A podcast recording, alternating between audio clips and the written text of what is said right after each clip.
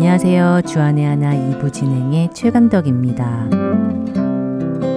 어렸을 때 주일학교에서 참 많이 들었던 설교가 있습니다. 바로 누가복음 19장의 삭개오의 이야기인데요.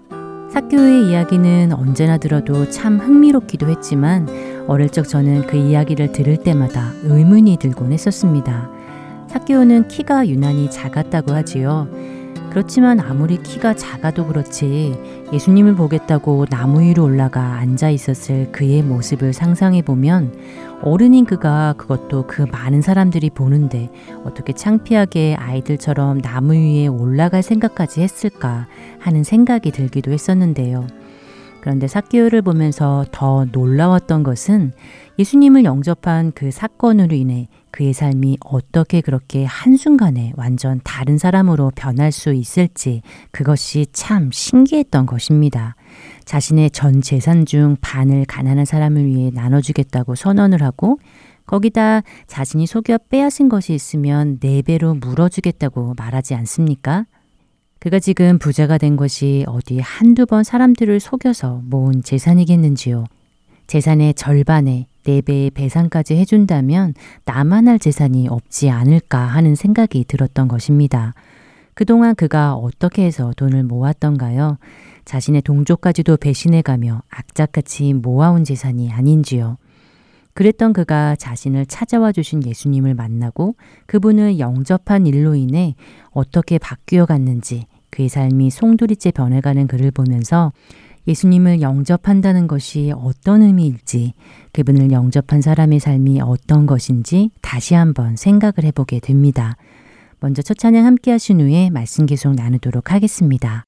나 같은 죄인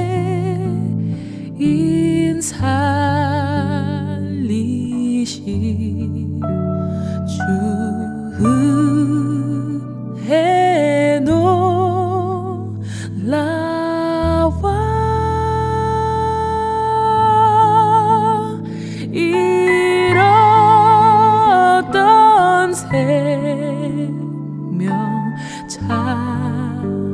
찾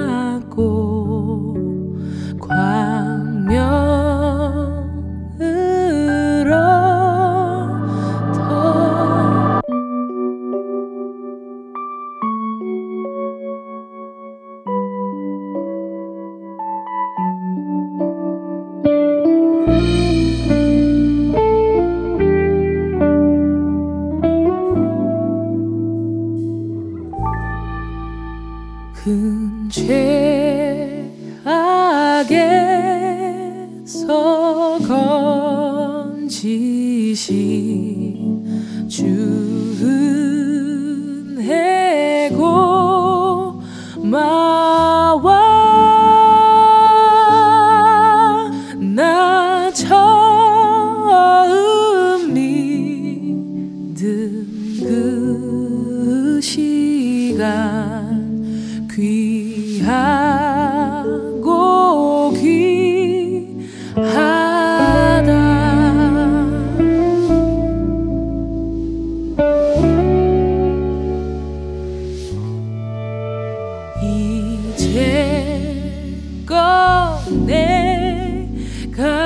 내가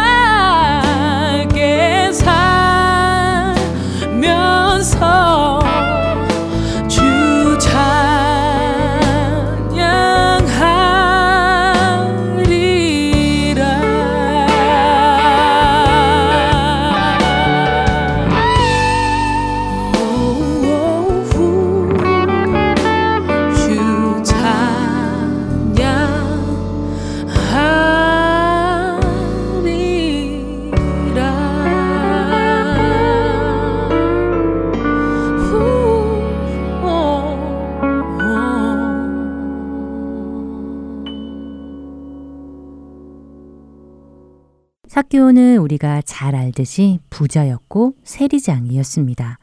당시 유대인 세리들은 점령국인 로마 정부를 대신해서 자신들의 동족들에게 세금을 징수했지요. 그리고 그들은 로마 정부에 바칠 세금보다 더 많은 세금을 걷어 그 차액을 슬그머니 떼어 먹었던 것입니다. 당시 세리들은 그런 방식으로 부자가 되었고 사케오는 바로 그런 세리들 중에도 최고 세리장이었던 것입니다. 마태복음을 보면 예수님이 세리에 대해 어떻게 평가를 하시는지 잘 알 수 있는데요. 5장에 예수님께서 제자들에게 원수를 사랑하라 라는 말씀을 하실 때에 만일 너희가 너희를 사랑하는 자만 사랑하면 무슨 상이 있겠느냐 라고 말씀하시면서 세리도 그렇게 한다고 말씀하셨던 것이지요. 18장에는 어떤 형제가 죄를 범하거든 권고하되 그 말을 듣지 않고 죄를 누이치지 않으면 그를 이방인과 세리같이 여기라고 말씀하신 것을 보게 됩니다. 무슨 의미입니까?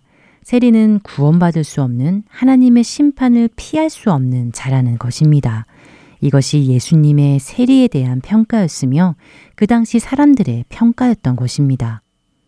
모든 사람들의 손가락질과 멸시를 받았던 죄인 사케오가 바로 그런 사람이었던 것이지요.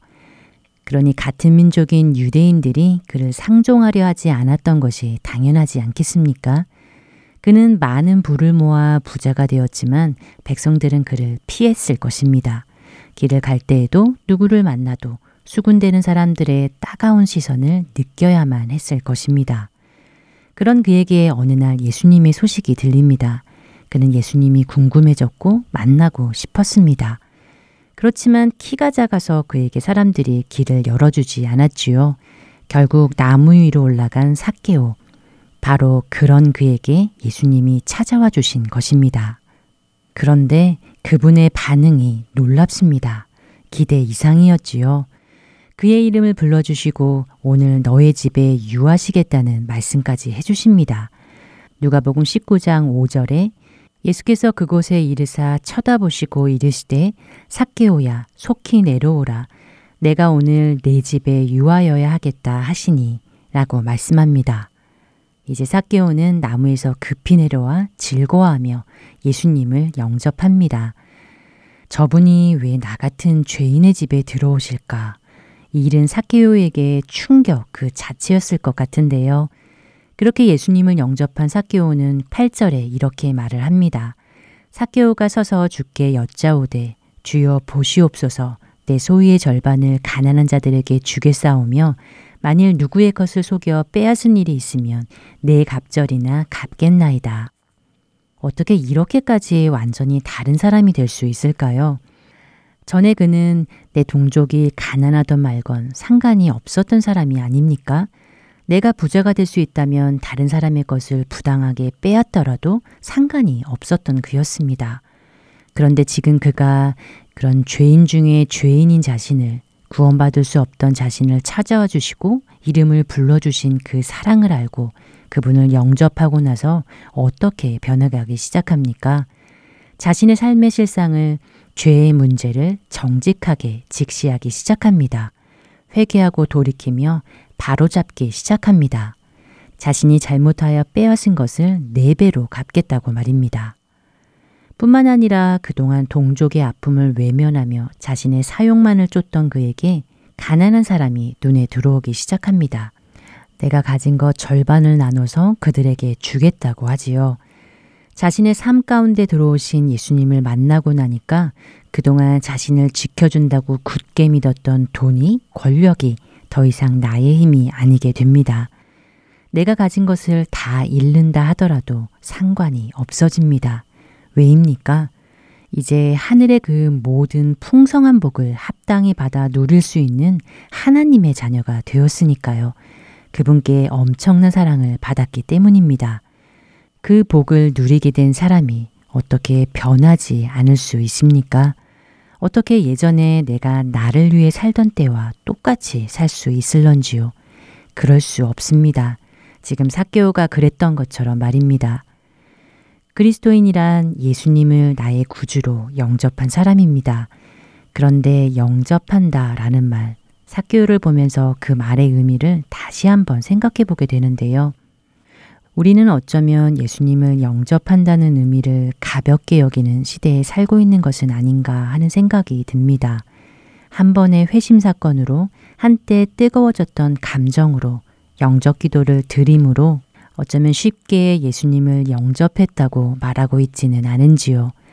너무나 쉽게 영접하기 때문에 예수님을 영접한 삶이 가져다 주는 영광도 삶의 변화도 경험하지 못하고 있는 것은 아닌지 말입니다.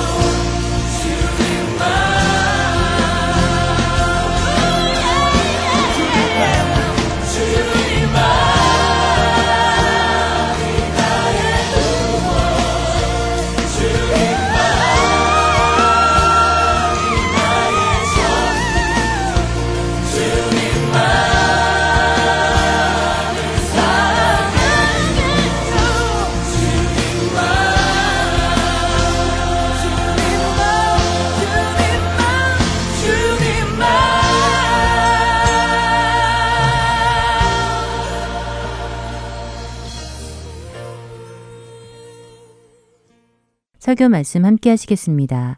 졸지아 아틀란타 한비전 교회 이호셉 목사께서 누가복음 19장 1절에서 9절의 말씀을 본문으로 돈에 묶이면 함께 가지 못하는 길이라는 제목의 말씀 전해 주십니다.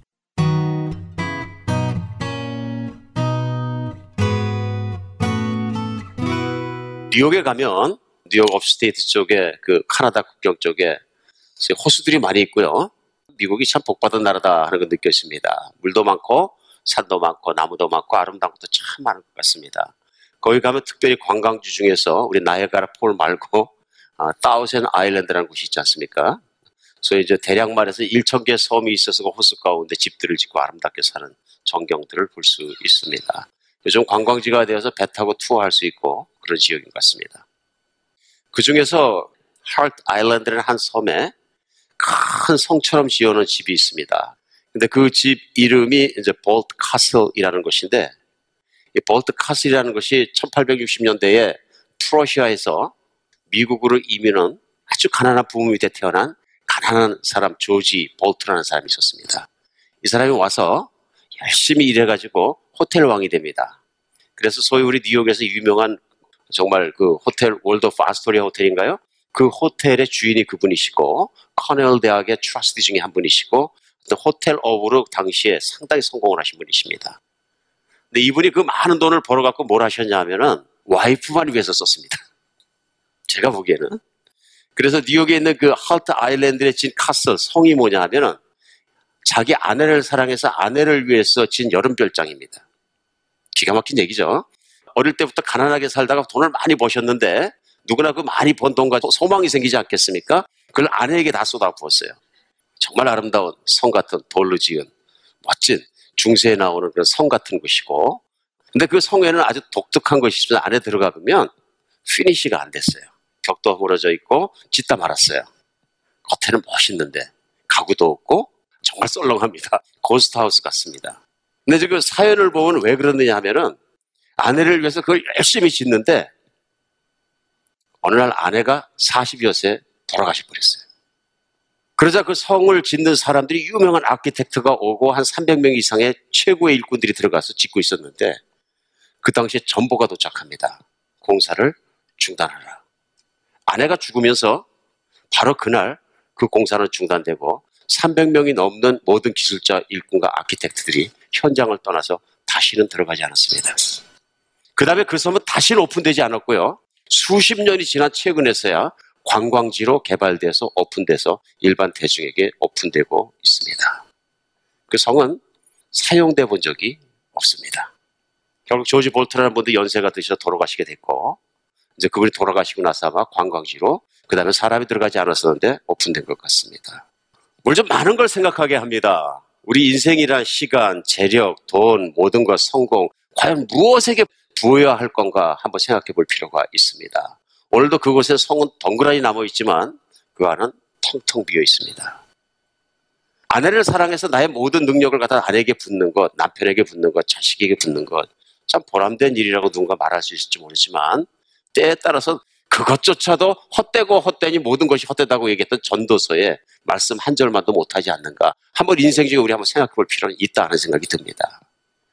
그래서 우리 주일날 만날 때마다 예수 그리스도 우리 주님의 말씀을 따라서 그러면 과연 인생을 헛되지 않고 가장 보람있고 가치 있고 하루하루가 카운트되는 알찬 인생을 살 수 있는 길이 무엇이냐 하는 것을 같이 말씀 통해 나누고 있습니다. 그래서 그 제목이 우리 복음서를 통해서 예수님과 함께 가는 인생에 대해서 나누고 있습니다. 오늘 그열 번째 시간인데요. 오늘 본문 말씀이 누가복음 19장 말씀에 사도 베드로만 예수님을 만난 것이 아니라 아주 평범한 한 사람 사개월한 사람이 예수님을 만나는 과정과 그가 예수님을 만나서 어떤 일이 일어났는가 하는 것이 오늘 본문 가운데서는 우리에게 전해지고 있습니다. 오늘 사개월의 인생이 변화된 인생이 우리에게도 정말로 그렇게 도전이 되는 그러한 시간 되었으면 좋겠습니다. 예수님께서 여리고로 들어가시더라 하고 말씀하십니다. 오늘 그 예수님께서 도시와 도시, 마을과 마을, 동네와 동네를 다니시면서 온 천하를 다니시면서 만민에게 복음을 전하신 것을 우리가 알 수 있습니다. 예수님은 제자들과 우리에게만 말씀하신 것이 아니라 예수님께서 이 땅에 사시는 동안에 그렇게 그 일을 하면서 사셨습니다. 마찬가지로 너희는 온천할 되면 만민에게 복음을 전파하라 하신 그 말씀처럼 예수님은 사셨던 것을 알 수 있고요. 제자들도 그런 삶을 살았던 것을 우리는 알 수 있습니다. 예수님 계실 때 여리고라는 것은 국경도시인데요. 국경도시이기 때문에 세관이 있었고 유대 지역에서 가장 비옥한 지역 안에 있으면서 당시 헤롯 왕의 궁이 자리하고 있는 팔레스타인에서 가장 부유한 도시 중에 하나였습니다. 잘 사는 곳이었다는 얘기입니다. 쉽게 요즘식으로 얘기해 뭐예요? 돈이 많이 흐르는 곳입니다. 근데 그 돈이 말을 흐르는 곳에 세리장이 있었는데 그 세리장이 누구냐면 오늘 사개월한 사람입니다. 근데 오늘 예수님과 그 제자들이 여리고란 지역을 지나가실 거란 소문이 쫙 깔려 있었습니다. 어떻게 해요? 예수님이 가시기 전에 제자들을 먼저 파송하셔서 준비하십니다. 그러니까 쫙 깔려 있으니까 온 동네 사람들이 나와서 예수님 맞을 준비를 하고 다 나와 있었어요. 사개월한 사람 마침 나가서 자기도 길가에 좋은 목에서 예수님을 보길 간절한 마음 나가는데 그만 키가 작아서 볼 수가 없더라. 그러니까 이제 나무에 올라갔습니다. 나무에 올라가서 예수님을 기다리고 있습니다. 드디어 예수님이 걸어오시는 모습이 보입니다. 제자들이 있고 수백 수천 명의 사람들이 앞뒤로 쫙 따라옵니다. 아마 다른 동네에서부터 계속 따라오는 사람들이었겠죠. 막 보려고 기다리는 사람도 잔뜩 있고 사개월은 나무에 올라가 있는데 예수님께서 그 사람들 사이로 지나가십니다. 사개월은 예수님이 지나가신 줄 알았는데 자기 바로 앞에 오셔서 딱 멈추시더니 고개를 돌리시고 자기를 눈을 많이 쳐다보십니다. 기가 막힌 사건이죠. 예수님이 나를 주목하셨다.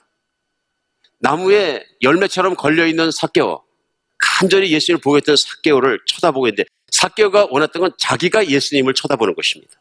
어떤 분이신가? 소문을 들었는데 그분에게는 구원이 있다 그러는데 그분은 정말로 놀라운 선생님이고 메시아라고 늘 얘기하던데 과연 어떤 궁금해서 쳐다보고 있는데 자기가 원하는 건 쳐다보는 것이었을 때 이번에 어떻게 할까? 예수님이 자기를 많이 쳐다보신 사건이 일어난 것입니다. 눈과 눈이 마주친 겁니다. 예수님이 오늘 빤히 쳐다보신 것뿐만 아니라 사개오가 어쩔 줄 모르는데 갑자기 오늘 본문 말씀은 부르십니다. 사개오야 하고 부르십니다.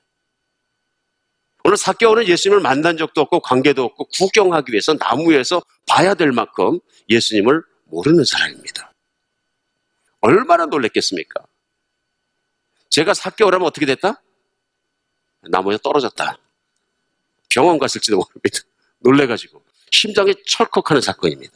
그 수많은 사람이 따라오는데 아는 것만 해도 쳐다본 것만 해도 황송한데 이름을 부르시는 거예요. 그러면서 뭐라 사개오야 빨리 내려와라. 내가 오늘은 내 집에 가서 자야 되겠다. 얼마나 놀랐습니까? 사개오가 그 순간에 몸이 얼마나 부들부들 떨렸겠습니까? 빨리 내려오라고 하시니까 그냥 점프해서 내려갖고 예수님 앞에 뛰어왔어요. 예수님 오십시오 해서 앞에서 뛰어가지 않았겠습니까? 저는 그때 그 사개오의 기쁨을 생각할 수 있어요. 성경에는 이런 기쁨을 맛본 사람 중에 한 사람이 누구냐면 다윗이에요.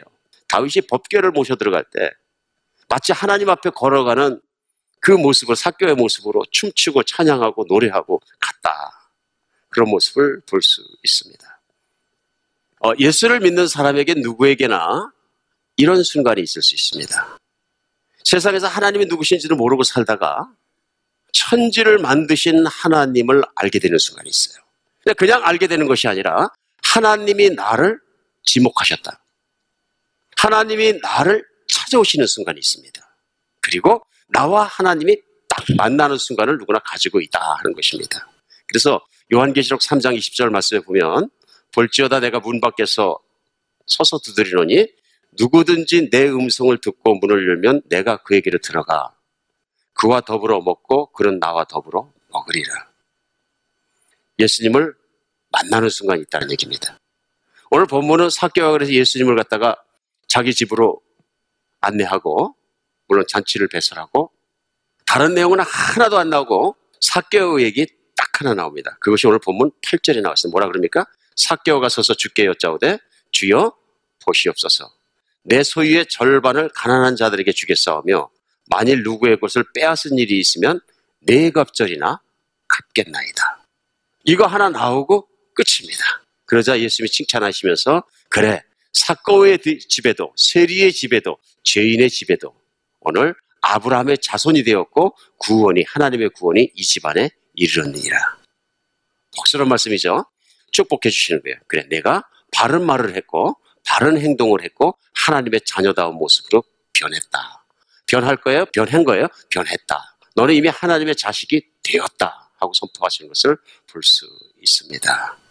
사개오에게는 인생 중 가장 은혜로운 시간이고요. 주께서 나의 집을 찾아오시고 우리 집안을 축복하시고 나를 복주시고 주께서 내 이름을 하시고 주께서 나를 사랑하시고 주께서 나를 불쌍히 여기신다는 것을 알았다는 얘기입니다. 이 당시에 세일이라는 직업은 아이들도 놀리고 아이들도 같이 옆에 안 가는 사람 직업이에요. 아주 지저분한 직업입니다. 그런데 하나님이 찾으셨다는 거예요. 가장 낮은 자리에 하나님이 찾으셨다는 거예요. 보통은 이렇게 은혜를 입으면 어떻게 반응합니까? 제가 재산을 다 털어가지고 주님을 따르고 싶습니다. 제가 신학교에 가서 공부를 해갖고 주님의 일을 하고 싶습니다. 제가 무엇이든 자가 주님의 영광에 되는 일을 하고 싶습니다. 그러면서 이렇게 열정 속에서 얘기하고 헌신할 수 있습니다. 근데 오늘 사교의 반응은 아주 독특합니다. 그렇죠? 그리고 그 반응을 성경은 한 절만 딱 전하고 있습니다. 왜요? 중요하기 때문에. 그러니까 사개의 고백이 오늘 21세기에 산 여러분과 저의 신앙생활에도 아주 중요한 의미를 갖는다 그런 얘기입니다. 왜냐하면 예수님이 그 말을, 그 고백을 인정하셨기 때문에. 다른 모든 얘기 안 하고 한 가지만 고백한 게 뭐냐면 내가 내 소유를 다 팔아서 가난한 자에게 절반을 나눠주겠습니다. 그리고 만약에 그동안 내가 금전적으로 죄진 사람이 있으면 네 배를 갚겠습니다. 남에게 폭력을 썼거나 갈취했거나 혹은 남에게 속여서 뺏은 재산이 있으면 네 배로 갚겠습니다. 뭐에 대한 얘기입니까? 돈에 대한 얘기입니다. 왜 그럴까요? 사개오가 인생을 살면서 사개오가 하나님 말씀대로 살지 못하도록 그를 붙잡고 있고 묶고 있던 가장 강한 로프, 가장 강한 사슬은 돈이었습니다. 사개오의 마음속에 알게 있고 삶이 그걸 증명하고 있고 예수님이 보실 때도 알고 예수님이 사교야 부르고 집에 오신 순간 그의 마음속을 가장 누르고 있었던 건 뭐냐면요. 내가 하나님 말씀대로 살지 못하는 자입니다. 하는 죄책감입니다. 오늘 그를 얽매고 누르고 있던 죄책감이 하나님은 나를 사랑하시고 나를 아신다는 하나님의 부르신 가운데서 탁 풀리는 순간입니다. 이제부터는 내가 돈을 섬기지 않고 하나님을 섬기겠습니다.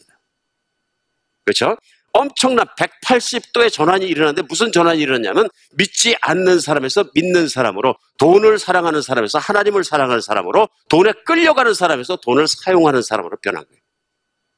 돈은 하나님을 뜻대로 사용하지 않으면 그 돈이 돌이켜서 나를 묶습니다. 오늘 가장 핵심적이고 중요한 메시지는 여기 있습니다. 하나님을 만나면 달라진다 그런 얘기예요. 그러나 돈에 묶이면 절대로 하나님 말씀대로 살지 못합니다. 디모데전서 6장 10절 말씀에 돈을 사랑하면 일만하게 뿌리가 되나니 이것을 사모하는 자는 미혹을 받아 믿음에서 떠나 많은 근심으로 자기를 찔러도다. 돈은 잘 사용하면 복이 되고 상급이 되고 영광이 되고 정말 좋은 도구입니다. 잘못 사용하면 큰일 납니다. 근데 그 잘못 사용하는 게 뭐냐면 성경은 항상 말씀에 돈에 대해서 애착하면 애착, 돈을 사랑하면 사랑해서 착 들러붙으면 그렇게 된다. 예를 들면 유명한 그 음악가 베토벤에게는 어, 크리스토프라는 동생이 있었습니다. 근데 그 동생 베토벤은 음악에 몰입한 사람이고요. 동생 크리스토프는 투기에 열중한 대단한 부자가 된 사람입니다. 특별히 그 당시에 부동산 투기를 통해서 엄청난 부자가 된 사람이고요. 그렇게 해서 모은 어, 땅 사재기에 대해서 자칭 자기가 뭐라고 하냐면 토지의 소유자라고 스스로 불렀습니다. 토지의 소유자. 근데 베토벤이 생활하다가 너무너무 쪼들려가지고 견디다 못해서 동생을 찾아가서 통사정에서 돈 좀 꿔달라고. 그랬더니 동생에게서 얼마 후에 편지가 왔는데 이런 답장이 왔습니다. 지금은 매우 살기 어려운 세상이며 이때를 이겨나가려면 누구나 있는 힘을 다해서 일해야 할 것입니다. 하지만 형님이 선택한 직업은 딱하게도 죽기에는 부족하고 살기에는 더욱 모자라는 수입밖에 안 됩니다. 따라서 형님은 지금과 같은 딱한 처지에 있는 것도 따지고 보면 형님 자신에게 책임이 있습니다. 죄송합니다만 저는 형님을 도와드릴 수가 없습니다. 당신의 토지 소유자 크리스토퍼 올림. 이 편지를 받고 화가 난 베토벤이 당장 편지를 한 장 써서 보낸 내용이 뭐였냐면요. 내 돈은 필요 없다. 내 설교는 더욱 필요가 없다. 두뇌 소유자 내 형. 무슨 얘기예요? 형제 관계가 갈라졌다 이런 얘기야. 형제 관계가. 인간 관계가 갈라져 버렸다 이런 얘기예요. 정함이 없는 재물 앞에 애착을 갖게 되면 가족도 잃게 됩니다. 그렇죠? 재물에 애착을 갖게 되면 아무것도 안 보인다 이런 얘기입니다. 형제도 안 보이고 나중에 부모도 안 보이고 아무것도 안 보인다 그런 얘기예요. 그렇죠? 그러니까 인생을 살면서 내가 재물에 대해서 애착을 갖는다는 얘기는 뭐냐 하면 재물에 가서 들러붙어 버리면 재물이 최고가 되고 아무것도 보이지 않는다. 그래서 돈을 사랑하는 마음에 묶이면 예수님을 따라가지 못합니다. 우리 예수님과 함께 가는 인생 여행에 대해서 그리스도인이 참 그리스도인이 되고 있어 우리 이제 말씀 속에서 배우고 있는데요. 내가 신앙의 고백과 교리에 대해서 동의한다 할지라도 나의 삶에 묶임에서 자유로워지지 않으면 예수님과 함께 가는 인생을 오늘날에도 살지 못합니다. 우리 기독교에서는 돈을 버려라. 세상은 더러운 거니까 돈을 버리고 다 버려. 그건 힌두교나 속세를 떠나는 불교에서 하는 얘기, 그런 얘기가 아닙니다. 오늘 기독교 안에서 특별히 성경의 메시지 안에서 우리가 잘 들어야 되는 건 뭐냐면요. 돈을 미워하라는 것이 아닙니다. 돈에 애착을 갖지 말라는 것입니다. 다른 얘기입니다. 근데 정말 그렇습니다. 그래서 성경에서도 대표적으로 마태복음 19장에 보면 오늘은 누가 보면 10장에 나오면 예수님께서 가시다가 부자 청년이 이제 예수님을 찾아오는데 그 부자 청년이 찾아와서 그 선생님이 어떻게 하면 제가 영생을 얻으리까 얘기하니까 계명을 다 지켜라 그러십니다. 제가 어릴 때부터 계명을 지켰습니다. 뭐가 부족합니까? 그러니까 하는 말씀이 그래. 내가 온전해지고자 하는 마음으로 좋은 마음을 품었는데 그러면 내가 얘기해 주마. 계명을 다 지켰다 그러는데 안 지킨 걸 지적해 준 게 뭐냐면 내가 부자니까 내 재산을 다 팔아서 가난한 자들에게 나누어 주고 가장 하나님께서 기뻐하시는 일 나를 따라와라. 그러면 하나님이 기뻐하시는 바른 길을 내가 가고 있으니까 나와 함께 인생을 걸어가면 하나님 아버지께서 기뻐하실 거고 내가 복받고 영생을 받는 것은 개런티다. 쉽죠? 그러니까 예수님 이 말씀 뭐예요? 내가 영생을 얻고자 하느냐? 나를 따라와라. 그리고 돈을 하나님의 뜻대로 써라. 하나님의 뜻대로 사는데 중요한 건 뭐냐면 돈도 하나님의 뜻대로 써라 그런 얘기예요. 모든 거 다 그렇게 살지만. 그렇죠? 돈도. 근데 이제 결론은 뭐냐 하면은 마태복음 19장에 이 부자가 부자인 거로 근심하고 걱정해서 고개를 숙이고 걱정하고 돌아갔더라. 예수님을 끝내는 따르지 못하고 예수님과 함께하는 인생을 포기하였더라. 돈이 무서운 것을 얘기해. 그러니까 예수님이 그때 말씀하신 게 부자가 천국 가는 것이 얼마나 어려운지 낙타가 바늘구멍으로 들어가는 것처럼 어렵다. 돈에 대해서 애착을 가지고면 나와 함께 살아가는 것이 얼마나 어려운지 이렇게 어렵다. 그런 말씀이에요. 오늘 정말 우리가 생각해 봐야 합니다. 인생을 살아가면서 우리 모두는 돈이 필요합니다. 그러나 돈에 묶여서는 안 된다는 것입니다. 돈에 묶이면 아무것도 못합니다. 정말입니다. 아무것도 못합니다. 오늘 짤막하게 돈에서 자유를 수 있는 두 가지 가장 중요한 것 나누고 말씀 마치겠습니다. 제일 먼저 채무 없는 인생을 사시기 바랍니다. Debt free life. 인생을 살면서 알게 모르게 돈에 가장 애착을 갖고 강하게 묶이는 건 뭐냐면 빚이 있기 때문에 그렇습니다. 돈을 많이 가지고 계신 분들도 어렵습니다. 뭐가 어렵냐면 하나님의 뜻대로 돈을 배분해서 쓰는 것이 그때는 어렵습니다. 소유욕이 강해지는 거예요. 내 안에 돈에 대한 소유욕이 강해지면 그게 문제인 거예요. 예전에 어떤 부자가 한 분 계셨는데 한국에 이분이 자식에게도 절대로 돈을 안 주셔. 그 자기도 돈에 대해서 철저하게 정말로 인색하게 사시는 분이에요. 근데 이분의 취미가 딱 한 가지 있어요. 뭐냐면 매일 은행에 문 여는 첫째 시간에 가서 자기 통장을 내밀고 잔고 확인하는 거예요. 거기 빌딩 가지고 있는 건 뭐 그런 것들이 있어 수십억의 재산이 있는 분이었는데 잔고하고 그러다가 돌아가셨어요. 그 돈이 누구 돈이 될 거예요. 그러니까 그분의 취미는 잔고 확인하는 거예요. 그런데 돈이 없으면서도 돈에 대해서 묶여 있는 게 뭐냐면 빛을 지는 거예요. 이게 이게 더 힘든 거예요. 그러니까 돈에 애착을 갖는 것은 돈이 없는 사람이나 돈이 있는 사람이나 똑같습니다. 돈이 있는 사람은 돈을 쥐고요. 돈이 없는 사람은 빛을 집니다. 차이는 없어요. 맞습니까? 그러니까 돈이 없는 사람의 빛을 지는 게 나를 옥조이는 돈이 조이는 사슬은 더 강한 사슬입니다. 꼼짝 못합니다. 빛 때문에. 여러분과 제가 사는 미국 사람은 더 그렇습니다. 미국 올 때부터 시작하는 게 뭐냐? 빛을 사는 인생을 배우는 거예요. 미국은 소비를 권장하는 사회예요. 한국은 절약이 덕인데요. 미국에선 소비를 덕으로 생각하기 때문에 초등학교에서도 절대로 저축을 가르치지 않습니다. 그러니까 많은 한국 분들이 그걸 잘 모르시니까 오셔가지고 얘들한테 왜 저금을 안 가르치는지 모르겠다는데 안 가르칩니다. 은퇴연금에 대해서 가르칩니다. 그러나 저금통 넣고 저금하고 돈을 쥐라고 가르치는 걸 쓰라고 가르칩니다.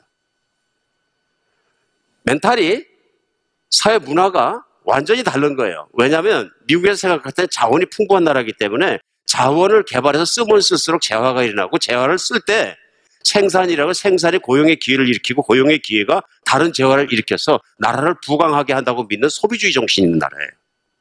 그러니까 미국에서 뭐 이렇게 생활하면서 이것도 모르시면 안 되는 겁니다.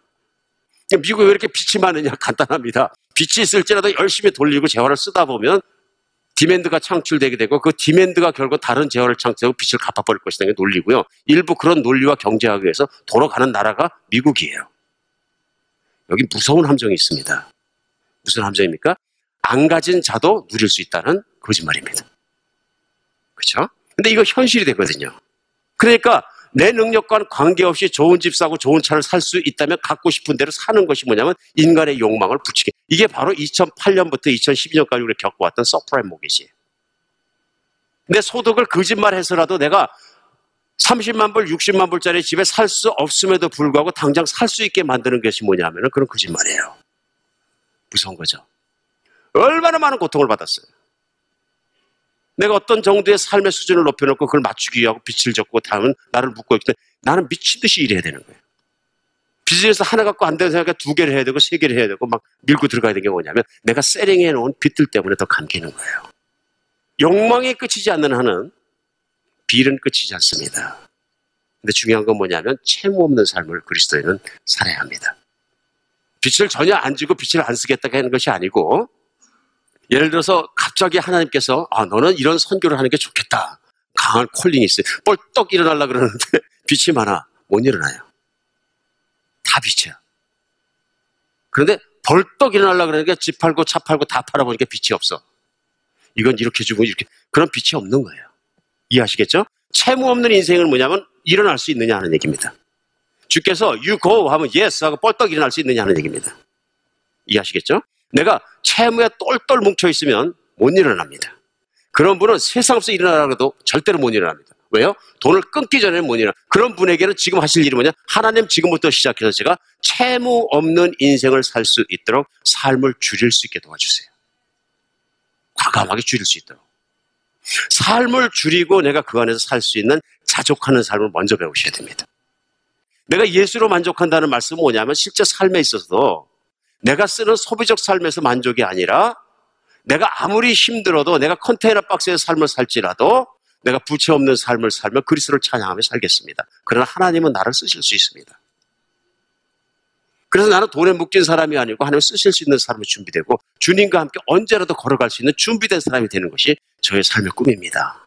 그래서 신앙이 먼저가 그 삶의 꿈이 되면 더 이상은 삶에 붙잡히지 않습니다.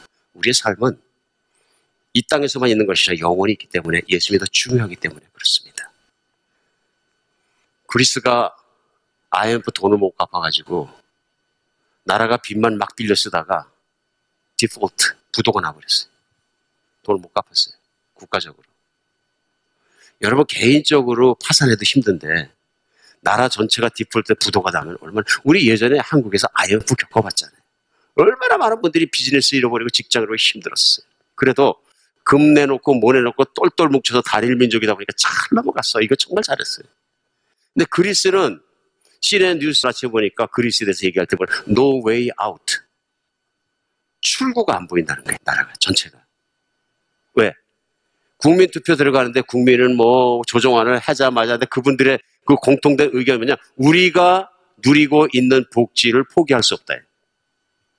여러분, 빛으로 살더라도 삶의 수준을 높여놓은 건 어마어마한 사실이 됩니다. 국민 전체적으로 가장 큰 문제가 뭐냐면 우리가 누리고 있는 복지를 절대로 포기할 수 없다. 그러면 뭐예요?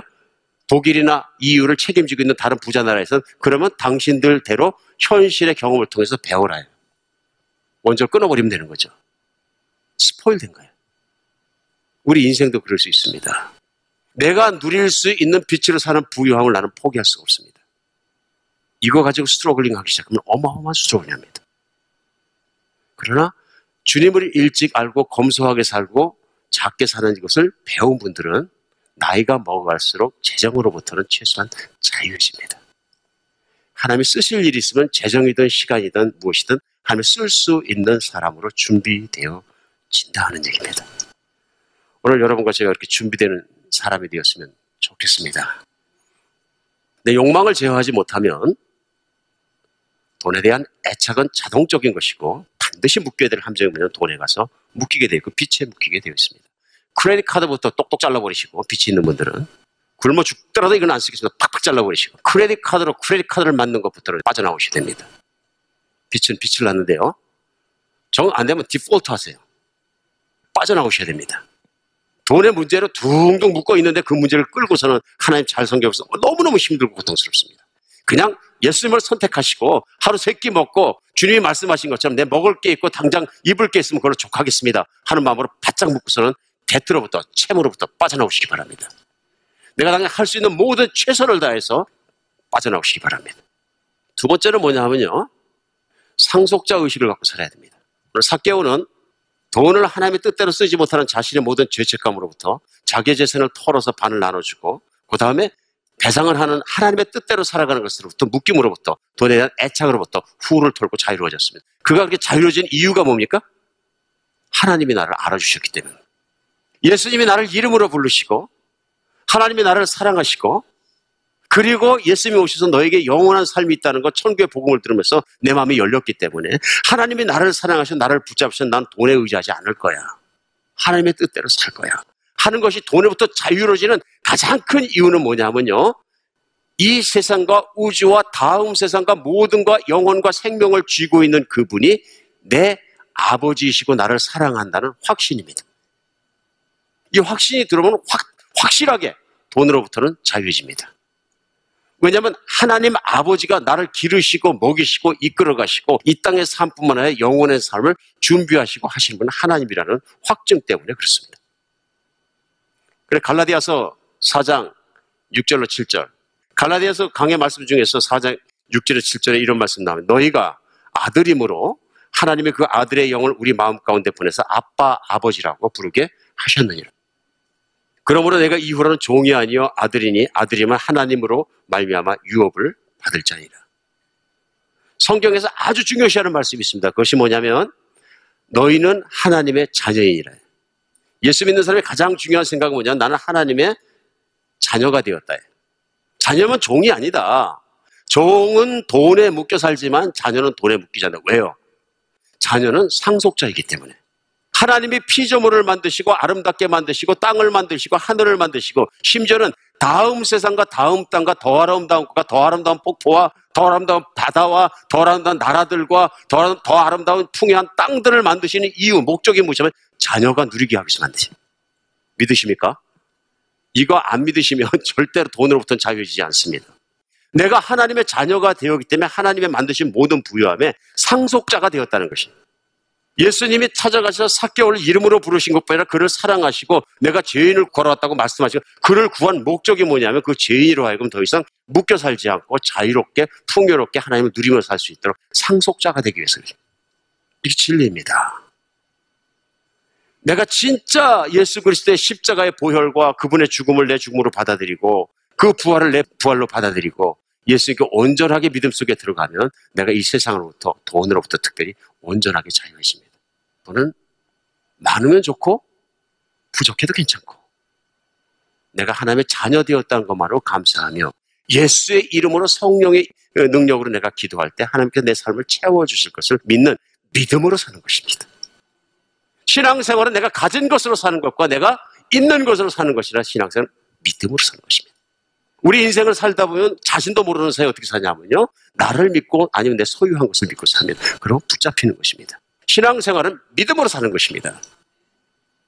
하나님이 살아계시며 그분이 나를 지으셨고 나를 이름으로 하시고 나를 구원시켰고 내가 그분의 자녀이고 나를 위해서는 무슨 것이든 할 수 있고 무엇이든 주실 수 있는 하나님이라는 걸 내가 믿기 때문에 자신 있게 사는 것입니다. 그것도 내가 잘해서 그런 것이 아니라 그 하나님 나를 선택하셨기 때문에 나는 늘 부족하지만 안타깝게 늘 나는 어쩔 때는 죄도 짓지만 내가 자녀이기 때문에 개런티하고 예수님을 믿기 때문에 내가 자녀가 되었기 때문에 붙잡아 주신다는 것이죠. 믿으시기 바랍니다. 내가 하나님의 자녀가 되었고 하나님의 상속자, 하나님의 모든 능력과 그분의 은혜와 그분의 사랑과 이 모든 것이 수혜자가 되었다는 것. 내가 직접 받는 사람이 되었다는 그 믿음 하나만으로도 우리 세상과 돈과 모든 것으로부터 자유로워질 수 있습니다. 예수님 믿으십니까? 우리 믿으려면 정말 믿어야 됩니다. 정말 믿으면 자유롭습니다. 자유로운 사람은 세상의 욕망을 이길 수 있습니다. 그래서 디모데서 3장 3절에는 교회의 직분자, 교회에 사랑하는 리더를 뽑을 때에도 술을 즐기지 아니하며 구타하지 아니하며 오직 광용하며 다투지 아니하며 마지막에 나오는 뭐냐 돈을 사랑하지 않은 사람을 뽑아라. 그러니까 직분자 뽑을 때 빛이 많으면 뽑으면 안 돼요. 자기의 재정의 씀씀이에 대해서 세상에서부터 인정을 못할 만큼 엉망진창이면 안 된다. 우리가 정말 융통성 있는 삶을 끌어가야 되지만 그러니까 없을 때 확 줄여버리고 있으면 조금 더 쓸 수 있고 아니면 잘 재정을 정비하고 살 수 있어야 된다는 얘기죠. 그러나 중요한 건 뭐냐면 자기 관리는 해야 돼요. 사랑하는 여러분, 항상 재정을 잘 관리하며 사는 여러분과 제가 됐으면 좋겠습니다. 잘 관리하는 건 뭐냐면 하나님의 뜻대로 쓰고 내가 빛에 묶이지 않는 거예요. 그리고 하나님 말씀하시면 언제든지 예 하고 일어날 수 있는 준비를 하고 사는 사람. 그리고 하나님의 뜻에 따라 쓰임받을 수 있는 준비를 하고 사는 사람. 여러분과 제가 되었으면 좋겠습니다. 돈이 많다고 묶이는 것도 아니고 돈이 적다고 안 묶이는 것도 아니다. 우리 항상 경계하며 하나님의 사랑 외에는 그 어떤 것도 빛을 지지 않고 묶이지 않는 사람들.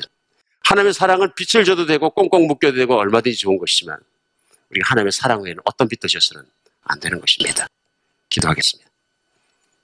예, 하나님, 주님의 말씀은 진리이고 오직 주님의 말씀만이 우리가 묶여있던 것을 풀어놓을 수 있습니다.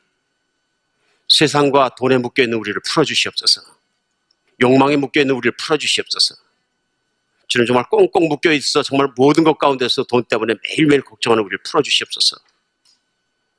주님 그러나 정말 가족을 돌보지 않는 자는 정말 이방인보다도 믿지 않는 자보다 악하다고 말씀하셨으므로 열심으로 가업을 하고 가정을 돌보면서도 주님께 묶이고 돈에 묶이지 않게 하여 주시옵소서. 주님의 지혜를 저희에게 주시고 오늘 사개와 같은 고백이 우리 것이 되게 하여 주시옵소서. 그리스도 예수 이름으로 기도합니다.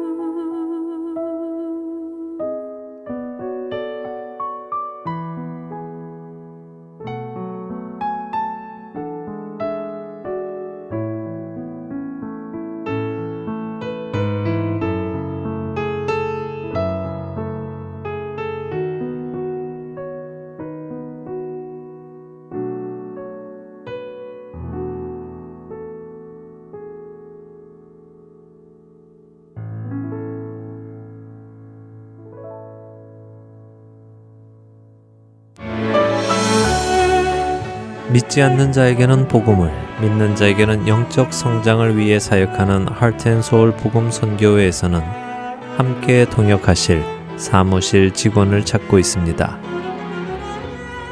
예수 그리스도의 복음을 전하는 이 일에 파트타임 혹은 풀타임으로 함께 동역하실 분들은 선교회 전화번호 602-866-8999로 연락 주시기 바랍니다.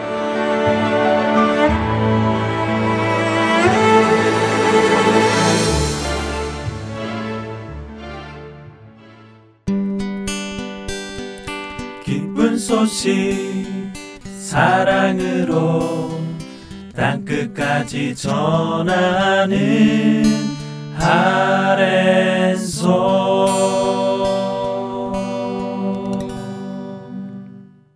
이어지는 프로그램 오스왈드 챔버스의 주님은 나의 최고봉 강순규 아나운서가 낭독합니다.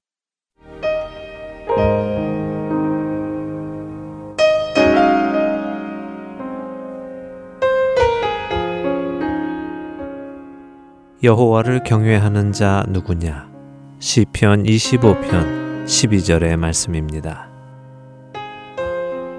무엇이 여러분을 사로잡고 있습니까?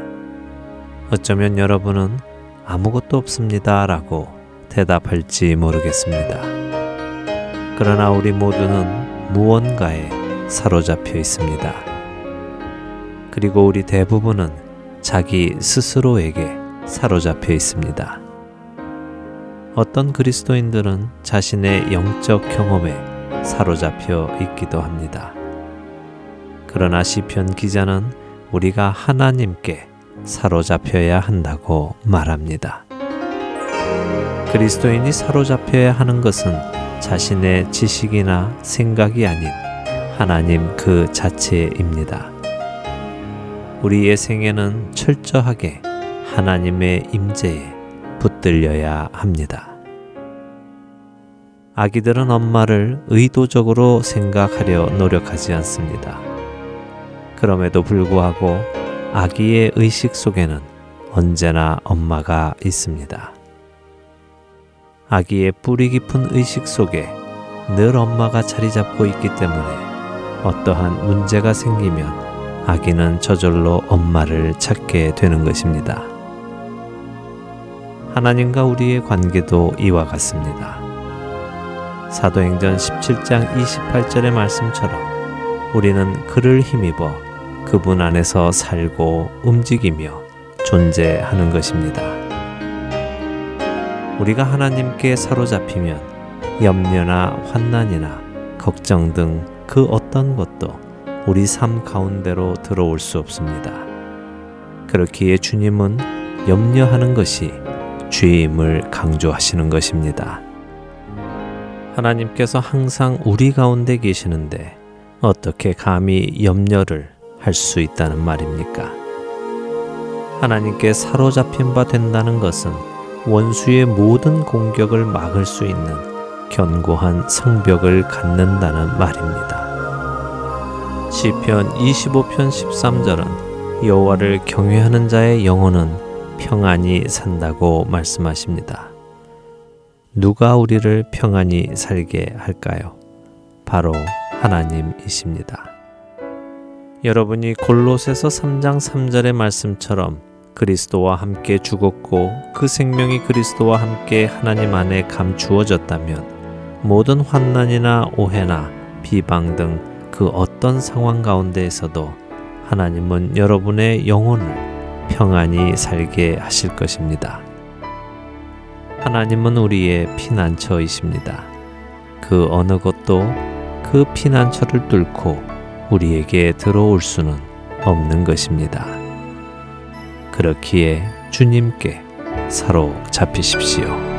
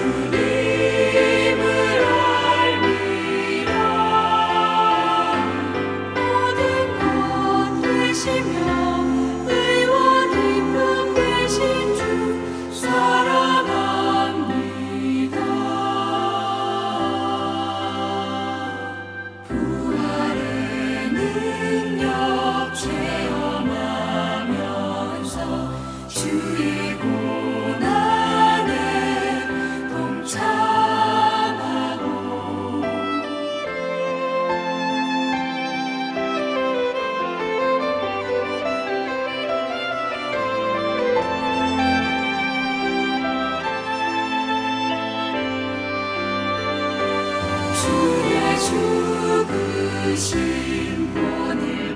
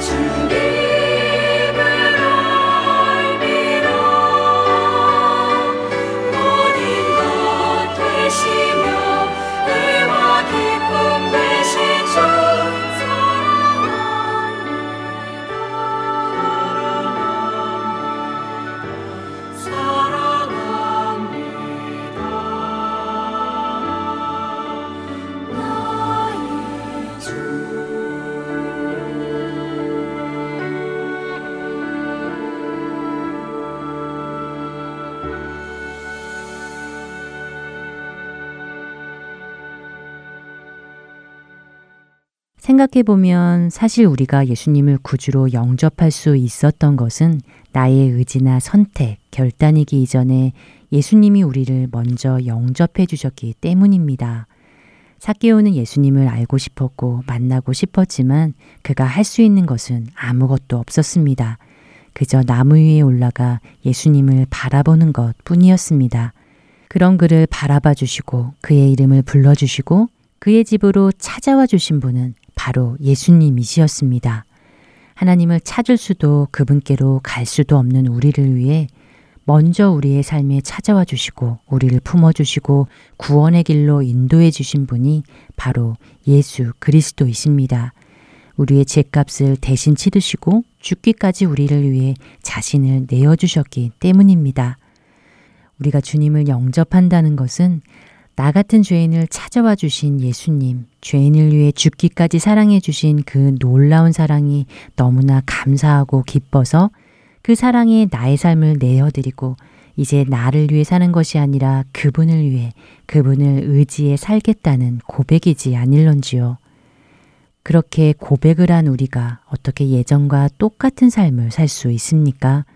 어떻게 아직도 세상 사람들이 추구하는 것을 나도 똑같이 추구하고 살 수 있는지 말입니다. 세상의 가치관에서 180도 변화된 사케오처럼 분명히 달라야 합니다. 만일 우리의 삶이 다르지 않다면 우리는 심각하게 생각해 보아야 할 것입니다.